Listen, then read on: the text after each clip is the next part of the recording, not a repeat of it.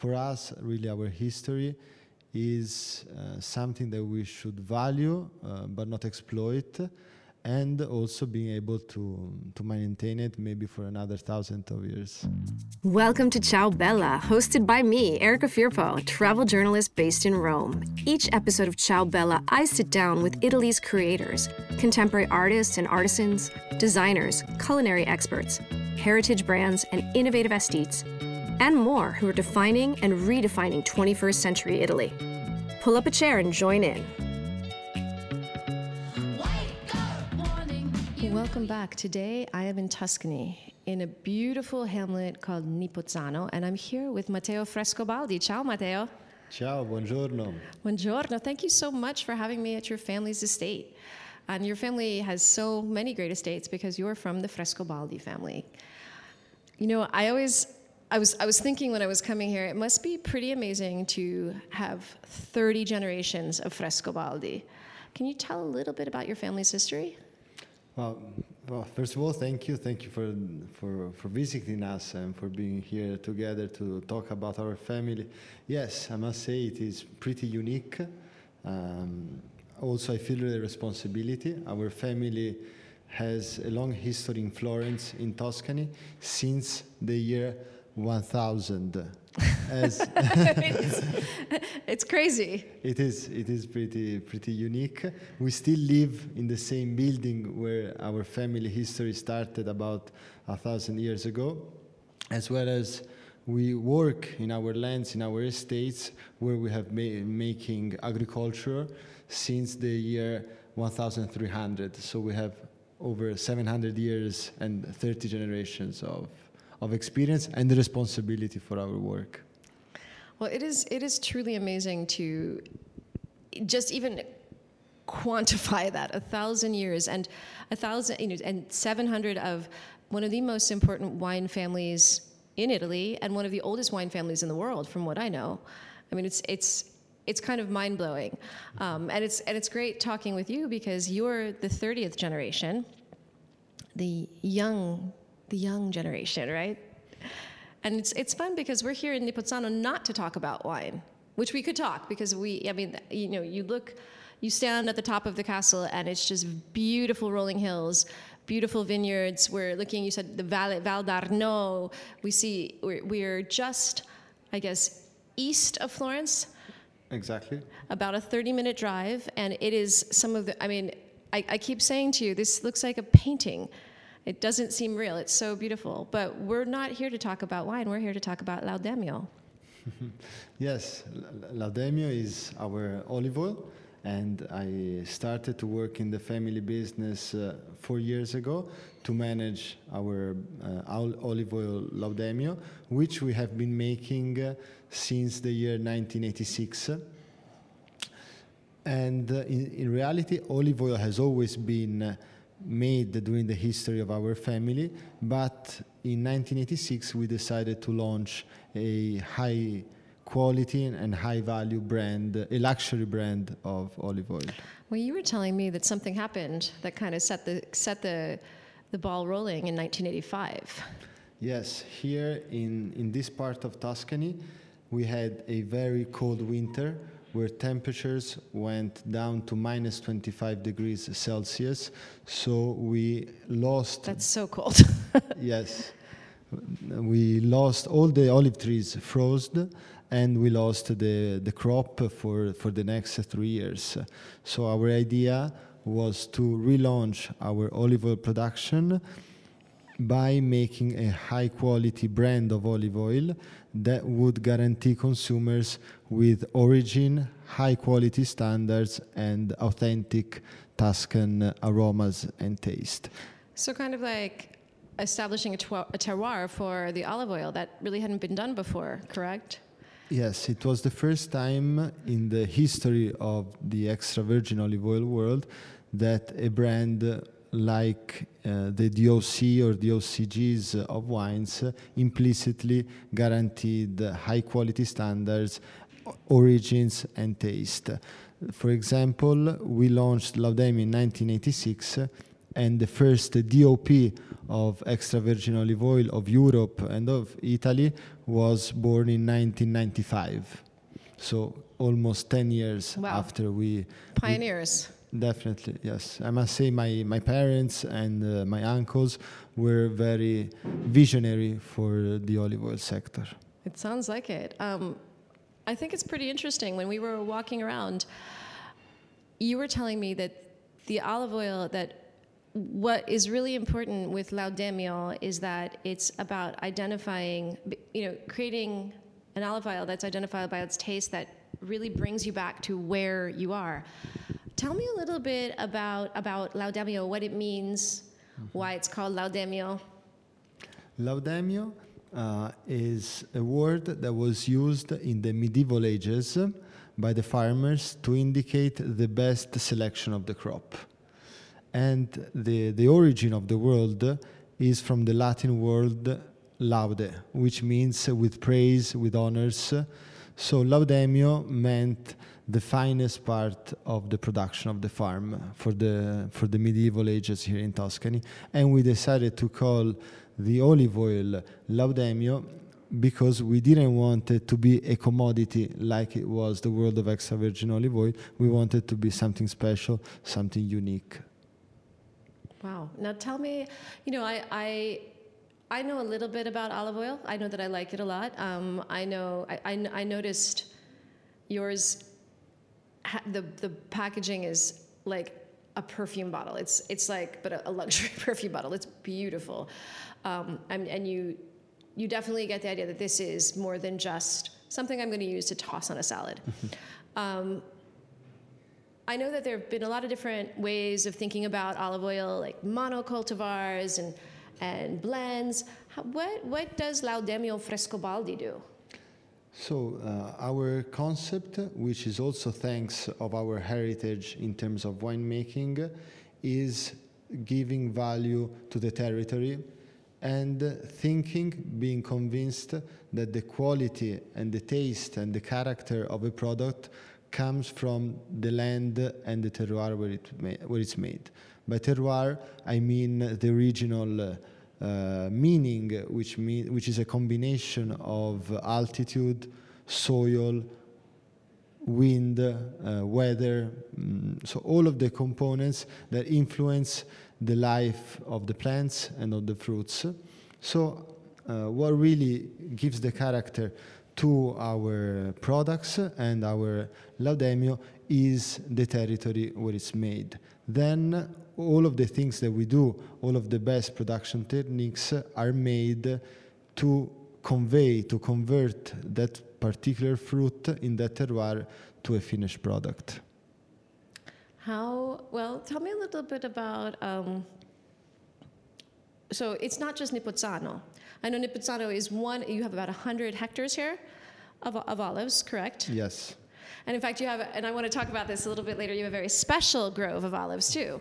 But overall, Frescobaldi has 300 hectares of olive groves? Yes, all around Florence, in our estates that are surrounding Florence in a way from west to east. In Nipozzano we have 100, we have another 200 in other two estates, and they are all harvested to produce Laudemio, meaning harvesting the olives when they are not ripe yet. Usually we begin in the beginning of October and we finish by the end of November. So the olives are still very green and not ripe. And they're all pressed within a few hours. By definition, olive oil must be pressed on the same day that the olives are harvested. So all of the olive oil is produced to potentially do Laudemio, but then there is a rigid selection, and only the finest is selected to become Laudemio Frescobaldi. Can you describe the color and taste of Laudemio to our listeners? Because you are definitely the expert. As director of Laudemio Frescobaldi, you are the man to talk to about this. So I would love to have your personal take on the color and the taste. Both the color and taste, as I said before, come from our territory. Here in central Tuscany And in this part, for example, of Nipozzano, we are very close to a mountain chain, and it is pretty cold for the normal life of olive trees, which used to originate from the Middle East and from warmer weathers. So this cold weather and the exchanges in temperatures from day to night in September and October make the olives develop very, very green colors. So the olive oil is emerald green, so it's very, very green, because we harvest the olives when they're still very green. And also the tasting profile is green. So what you see in the color, you will also find it in the taste, because the tasting profile is of green grass, very fresh aromas of like wild arugula or artichoke. Do you have a favorite way? I love olive oil. I'll even just drink a teaspoon of it, probably because my nonna used to make me do that.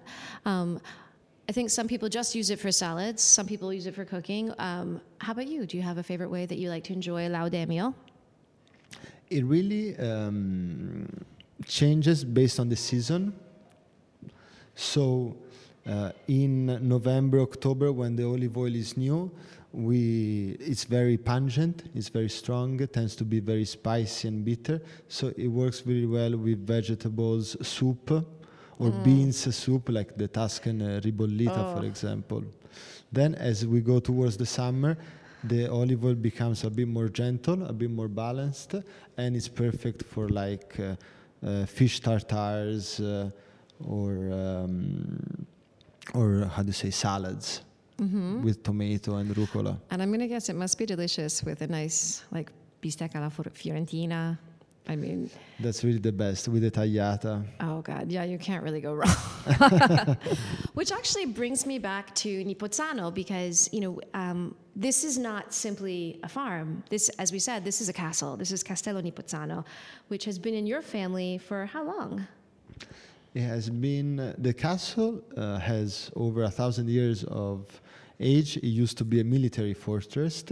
It was not always a Frescobaldi property. It used to belong to another noble family of Tuscany called the Degli Albizzi.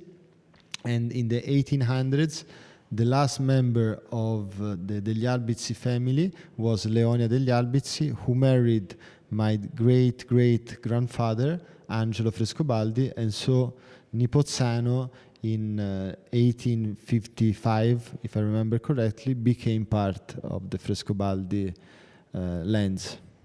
So you were telling me this castle, when prior to being Frescobaldi, but in its medieval heyday, this was, it was a fortress that guarded one of the main roads going into Florence, correct? Yes, here we are at the corner between two valleys, Val di Sieve and Valdarno, and it used to be one of the entrances to Florence, and for a certain time it was a border. So here there was the border going in and out of the city of Florence, and in fact there was also a Dogana, how do you say Dogana? Custom house, yeah. Of 1,000 years ago, so it's not like the one of today, but you had to pay to enter the city, and there was here the commissioner who made you pay to go into Florence. And it's amazing because you don't see the commissioner, but you still see the traces of its, the crenellations, the traces of its medieval heritage. That little church that's there, the courtyard, it's so beautiful. And then eventually it becomes Frescobaldi and it becomes a family estate.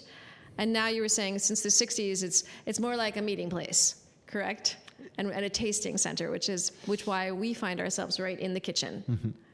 Yes, well, I must say my father and my uncles have been very intelligent in the 60s to decide not to use for their own use, for the private use, all our estates and villas, but to use it for the company. So most of the rooms and the cellars of the Nipozzano villa are used to make hospitality for our guests and promoting our products. So pian piano, this is a hamlet. So for everyone to understand, it's got a little little stone road that comes through, and you have this beautiful castle. And then on one side, you have this beautiful castle with the crenellations, and on the other side, you have a church, which is still an active church, and then a bunch of buildings. Some of them, they're already here for hospitality. So I have been a guest here, which has been a lot of fun, because it was great to wake up and just hear birds and see this countryside. I'm so used to Rome, and I wake up and I hear the ambulances, or I hear the people shouting. And so this is not simply, this is a place where you can come and just take some time out, relax, enjoy the Tuscan air as a guest, correct? No, definitely. Here and drink great wine. Here, I must say, it's really relaxing. When I bring my friends here or my colleagues, they're always impressed. The day after, they say, "I have never slept so well." That's what I was thinking that today too. I really slept well. You were telling me that when you were a kid, you used to come here and play in the forest. Yes, all the time.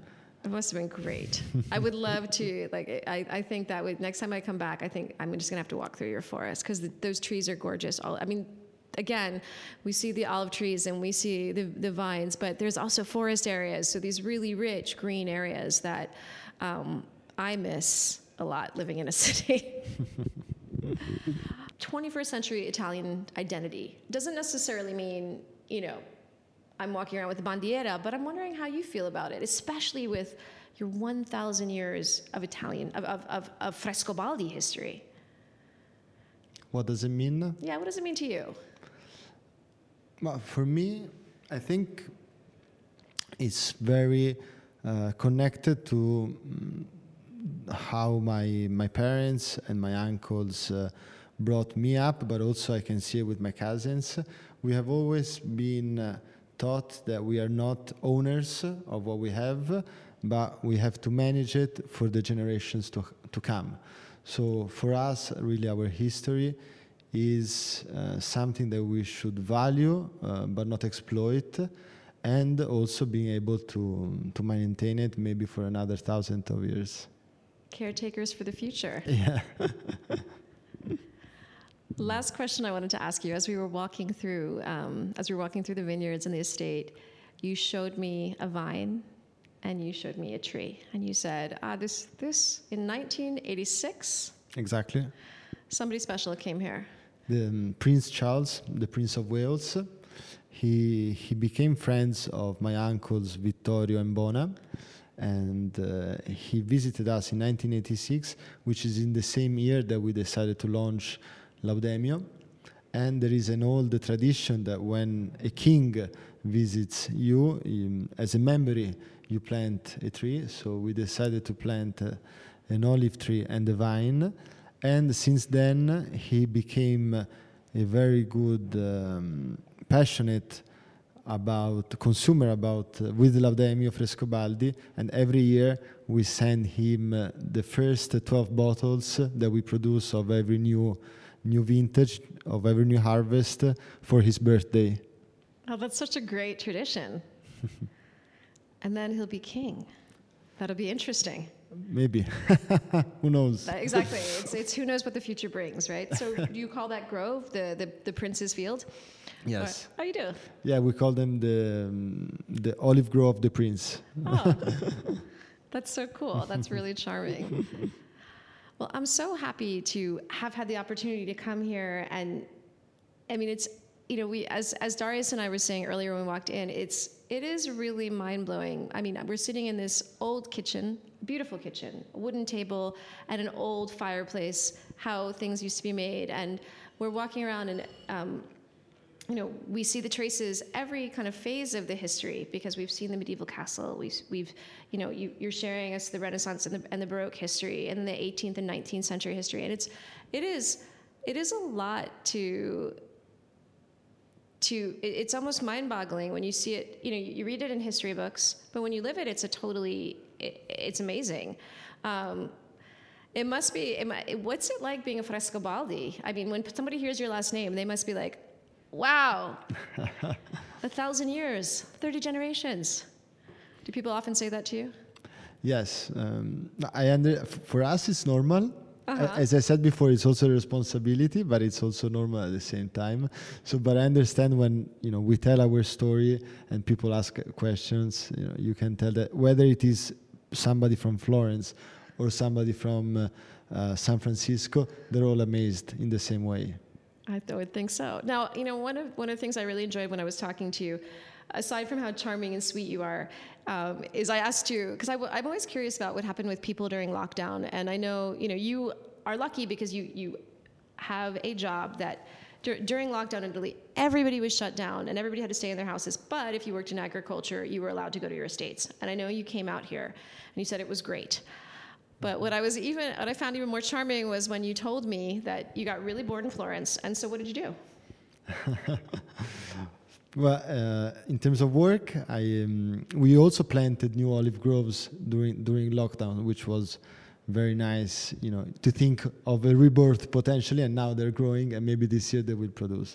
But then when I was not in the estates working in agriculture, since I really do get bored at home, I decided to start being a volunteer with the local ambulance associations. So I started to drive ambulance and be a rescuer, and I still do it once a week.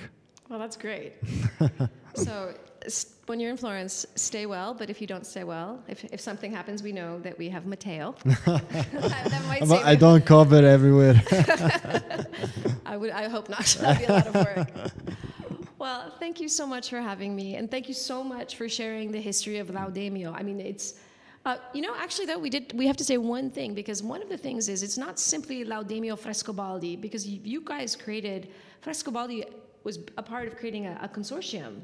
Yes, we founded the Laudemio brand as a consortium, and we decided to ask the other local producers who are of the same territory, of the same terroir, to join us in this project, which for us, it was a way to relaunch the Tuscan olive oil industry. Was it easy to get them to join up? You would have to ask my father, because he was the one that had to convince everyone. He was successful, but he didn't convince as many as he wanted to. But now there are 21, is that? Yes, 21. So the key is looking at the name, Laudemio. Laudemio Frescobaldi means this is a very special olive oil. It's been, how would you call, can we say it's an IGP? Is it? No, it's not an IGP because it's a privately owned brand. So we manage it as if it was a DOC, but DOC, right. Or IGP DOC, but we don't. It's not officially because it's privately owned. Because it's privately owned. So that's what you're looking. That's what when you see this word Laudemio with Frescobaldi, you are drinking terroir. And yes. I'm looking forward to it. Fantastic. Thank you so much, and have a wonderful afternoon. We're going to run around your backyard. Thank you. Thank you. Thank you so much. Wait a second. This is a little postscript. So the ambulance where you work is? Yes, it's called Misericordia di Firenze, which was established in the year 1244, and it is still today the first social assistance organization ever established in the world. Wow. So not only do you have Storia. No, but the what rest you of do Florence, exactly. Yeah. Well, maybe there was a Frescobaldi. For sure, yes. Well, my father used to do it. It's a tradition for people in Florence to do. I love hearing this. Thank you.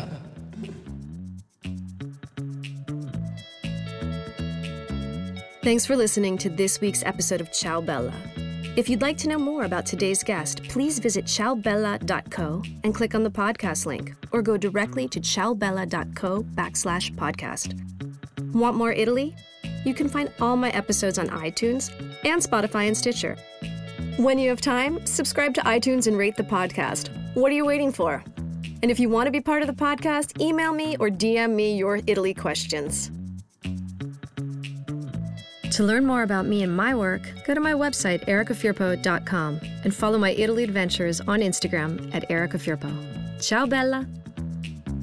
And a very big thank you and hug to Massimiliano Ionta, the producers of Ciao Bella, who continue to make me sound and feel great.